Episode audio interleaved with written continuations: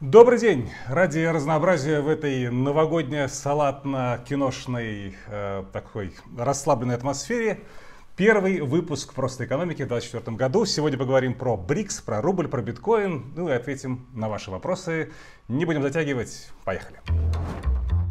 Коротко пробежимся в режиме Блица по каким-то текущим ключевым событиям. Ну что, открылись биржи, пока мы все отдыхаем. Ничего страшного там не происходит. Давайте просто коротко посмотрим. Доллар э, к рублю немножко укрепился. На пике доходило 4 января до 92,5 рублей. Потом рубль отыграл свое. В общем, ничего э, трагического не случилось. С нефтью примерно такая же история. После Нового года открылся, открылась нефть ростом. Потом была коррекция где-то до ниже ниже 75, сейчас 79 на тот момент, когда я записываю. Сейчас у меня на четверг, 4 э, января. Индекс Мосбиржи. Ну, здесь все очень хорошо. Здесь в сумме за первые пару дней торгов, по крайней мере, к середине дня четверга есть рост на полтора процента с начала торгов 3 января. Так что все замечательно. Можно дальше спокойно отдыхать, ждать полноценных рабочих дней. Есть интересный актив, э, который за эти первые дни 2024 года хорошо поскакал, весело, бодро и это, конечно, биткоин. Начались э, торги в новом 2024 году биткоином э, уверенным ростом, э, почти на 8%. Он подорожал с 43,5 до почти 46 тысяч. Потом,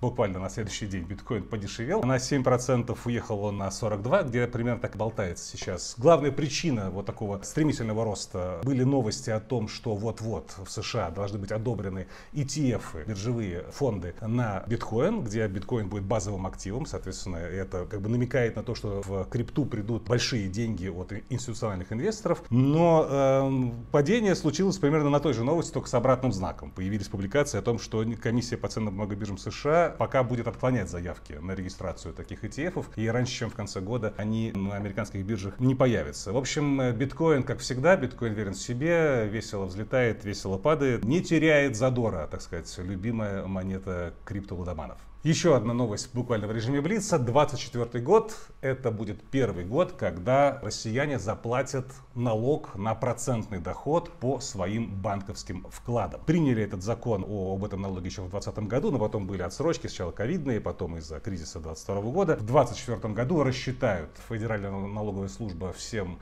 а, налог по процентам по вкладам, которые набежали у людей в 2023 году. А, ничего вам делать не нужно, ФНС все посчитает сама, считать она будет где-то до конца декабря, налог надо будет заплатить до 1 декабря 2024 года. Совсем коротко, если вы забыли, что это за налог. Вы платите 13% с процентов, которые набежали по вашим депозитам. Но там есть существенный вычет. Вычет считается следующим образом. Берется ставка Центрального банка, самая большая ставка в течение предыдущего календарного года на начало любого из месяцев. В 2023 году это будет 1 декабря, когда ставка ЦБ была 15%. Умножается эта ставка на миллион рублей, получается 150 тысяч. И вот если ваш процентный доход по всем, по всем вашим вкладам больше 150 тысяч, то вот с превышения вы заплатите 13%. Или 15%, если ваш общий доход за 2023 год э, превысил 5 миллионов рублей. В общем, э, будьте готовы, если у вас э, большие средства лежат на депозитах, лежали в 2023 году. Скорее всего, какой-то налог к вам э, набежит.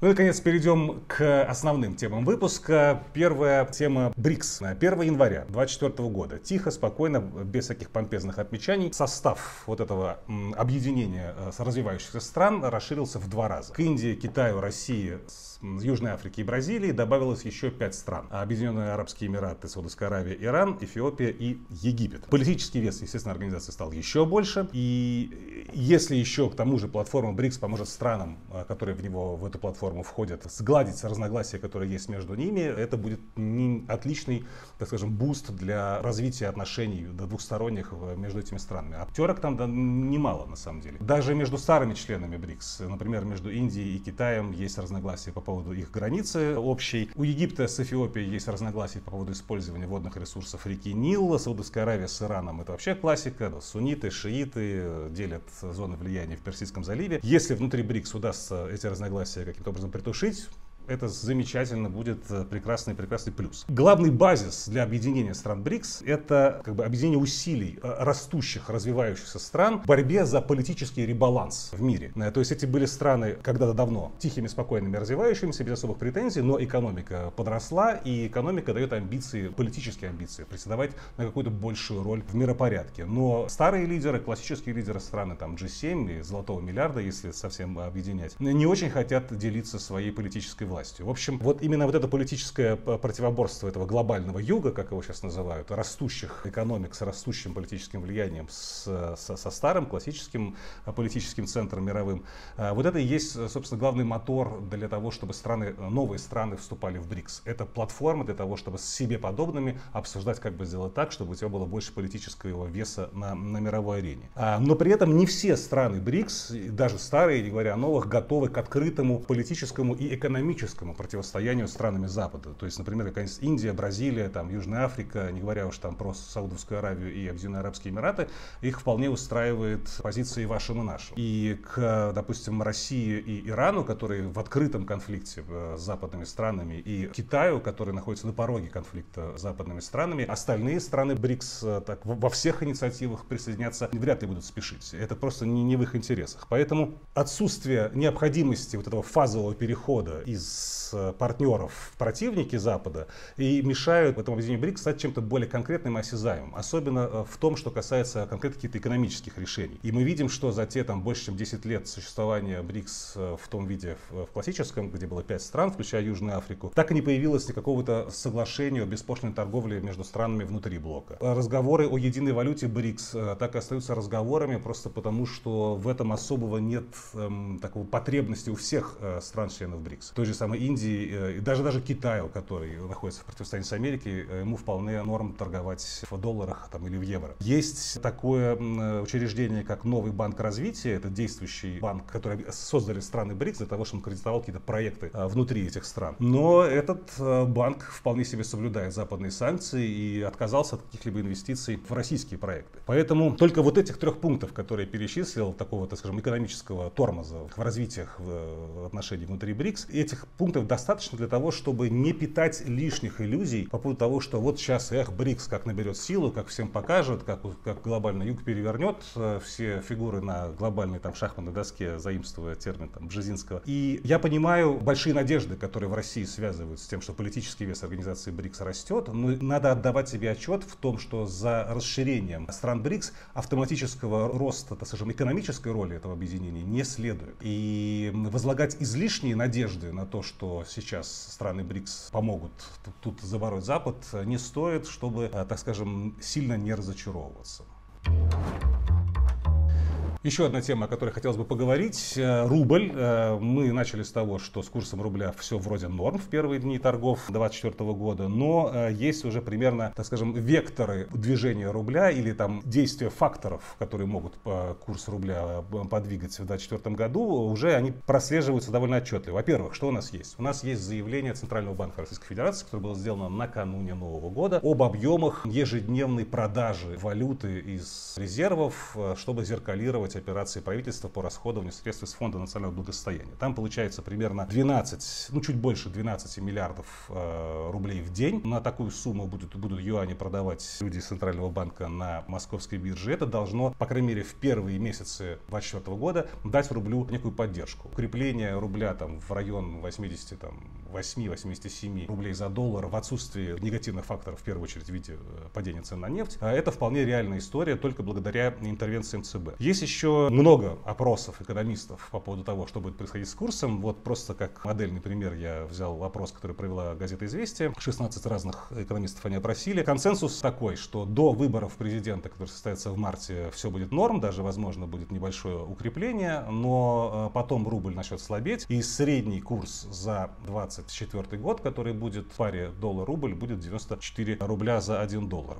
Причем, что во втором полугодии, соответственно, рубль будет намного слабее, чем в первом. Ожидается в районе 98 или даже больше, больше 100. Так что та генеральная линия, которая как бы высказывается многими аналитиками последние месяцы, что до выборов курс будут держать, а потом, возможно, из-за бюджетных проблем надо будет сделать курс послабее. Пока эм, э, такой взгляд на перспективы рубля в 2024 году является доминирующим. Ну и как раз здесь мы перейдем э, к третьей э, большой теме сегодняшнего выпуска.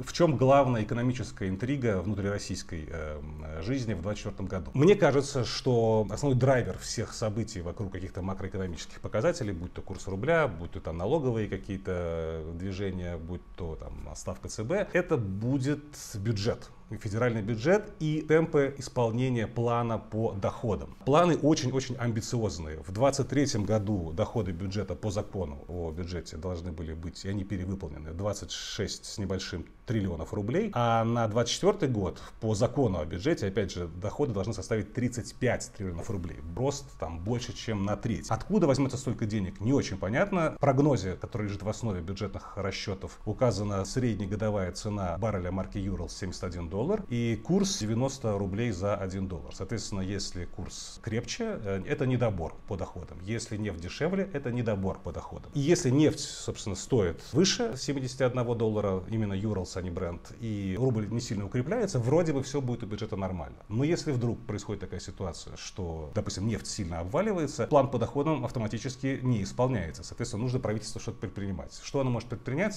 Ну, оно может, первое, что оно может, намного более спокойно смотреть на слабость ослабления рубля. Оно может задуматься о каких-то новых налогах, либо пересмотре э, ставок по старым налогам. Вот вам пример, например, из 2023 года появившийся внезапно налог на сверхдоходы крупного бизнеса за 2021-2022 годы. Еще важный, важный момент. Может как бы сместиться как бы вот этот статус-кво в отношениях правительства и ЦБ, и правительство сильно наберет э, мощи и задавит ЦБ, вплоть, может быть, даже до смены руководства ЦБ, если ЦБ не будет готова, например, более как бы спокойно э, финансировать финансировать правительство, может быть, через выкуп э, ОФЗ напрямую, может быть, через какие-то снижения ставки, чтобы правительство занимало под более низкий процент. В общем, если ситуация с наполнением доходов бюджета будет идти хуже ожиданий, заложенных в законе о бюджете, давление на ЦБ вырастет многократно, и здесь, возможно, какие-то неприятные сюрпризы для инфляции, для там, курсовой стабильности. И, в общем, в целом набор факторов, которые негативных факторов для тех, кто ожидает, что инфляция будет ослабляться в 2024 году, а рубль будет сильный. А этот набор факторов довольно большой сейчас. Он превышает тот набор факторов, который э, говорит о том, что ситуация будет еще лучше, чем в 2023 году. Вот в ближайшие 12 месяцев, то есть инфляция припадет и рубль не будет ослабляться. В общем, риски, рисков много, за этим нужно внимательно следить и быть готовым к тому, что инфляцию не заборят и рубль будет слабее, э, чем он даже есть сейчас. Ну и переходим к ответам на ваши вопросы. Э, Настя Берестова спрашивает, э, быть ли мягкой посадки в Америке или это манипуляция новостями перед выборами? Ну, без манипуляций, э, конечно, наверное, не обходится. Трудно доказать, манипуляция или нет. Какие-то там статьи, особенно в американской бизнес-прессе. Но здесь эм, в чем как бы, вот, важность вашего вопроса, почему я его выбрал? В 2023 году все ожидали, что американская экономика уйдет в рецессию. По крайней мере, это были доминирующие прогнозы в декабре 2022 года. Этого не случилось. Рецессии не случилось. Более того, сейчас а, как бы, настроение оптимистичное. Всем кажется, что худшего удалось избежать. И э, инфляция побеждена. И сейчас ФРС начнет снижать ставку. И все это случится без падения экономики в рецессию. Это сейчас такой доминирующий консенсус среди там, западных экономистов. И если так и произойдет, это будет Эм, оптимальный исход для России в первую очередь. Потому что рецессия в США означает падение спроса, в том числе э, на ресурсы, в том числе на нефть. Падение спроса на нефть означает падение цен на нефть, падение цен на нефть означает падение доходов России, российских компаний, российского бюджета. Поэтому э, с точки зрения экономики, с точки зрения макроэкономической стабильности, Россия заинтересована в том, чтобы в США случилась мягкая посадка и не произошло рецессии. Чтобы Европа тоже, как еще один потребитель э, нефти, пусть даже не российской, а, допустим, арабской, а, выкарабкалась, да, и если не случается рецессии, углубление рецессии, которое в некоторых европейских странах уже есть техническая рецессия, если не случается углубление этой рецессии, то это тоже для России позитивный фактор с экономической точки зрения. И уж я не говорю про Китай, нужно, чтобы в Китае тоже с экономическим ростом проблем не было. Поэтому даже если это манипуляция мягкая посадка американской экономики. Даже если манипуляция перед выборами, это манипуляция на руку тем, кто хочет, чтобы в России была макроэкономическая стабильность. Олег Пи спрашивает, какие существуют инфраструктурные риски при покупке облигаций в юанях российских эмитентов. Э, ну, как представляется, Олег, э, инфраструктурные риски здесь минимальные. Бонды выпущены в России, российскими эмитентами, торгуются они в российской инфраструктуре на московской бирже. То есть из э, чего-то совершенно такого из разряда черных лебедей, э, ну, допустим, если Китай вдруг начинает вводить санкции против России и отлучает Россию от юаня, ну, тогда, да, эти, тут риски сыграются, э, эти, сработают эти риски. Но э, это уж, уж совсем такой страшный сценарий.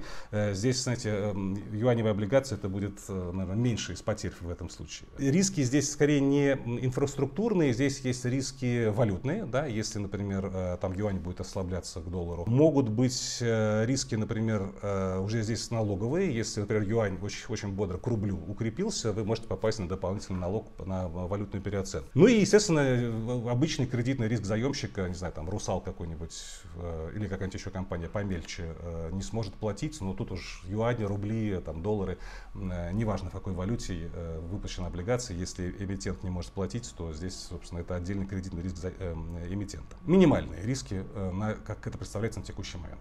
И ДМГБ э, спрашивает, как проходит Новый год. Этот э, вопрос был одним из самых залайканных, э, поэтому на него придется ответить. Проходит вроде норм, тихо, спокойно.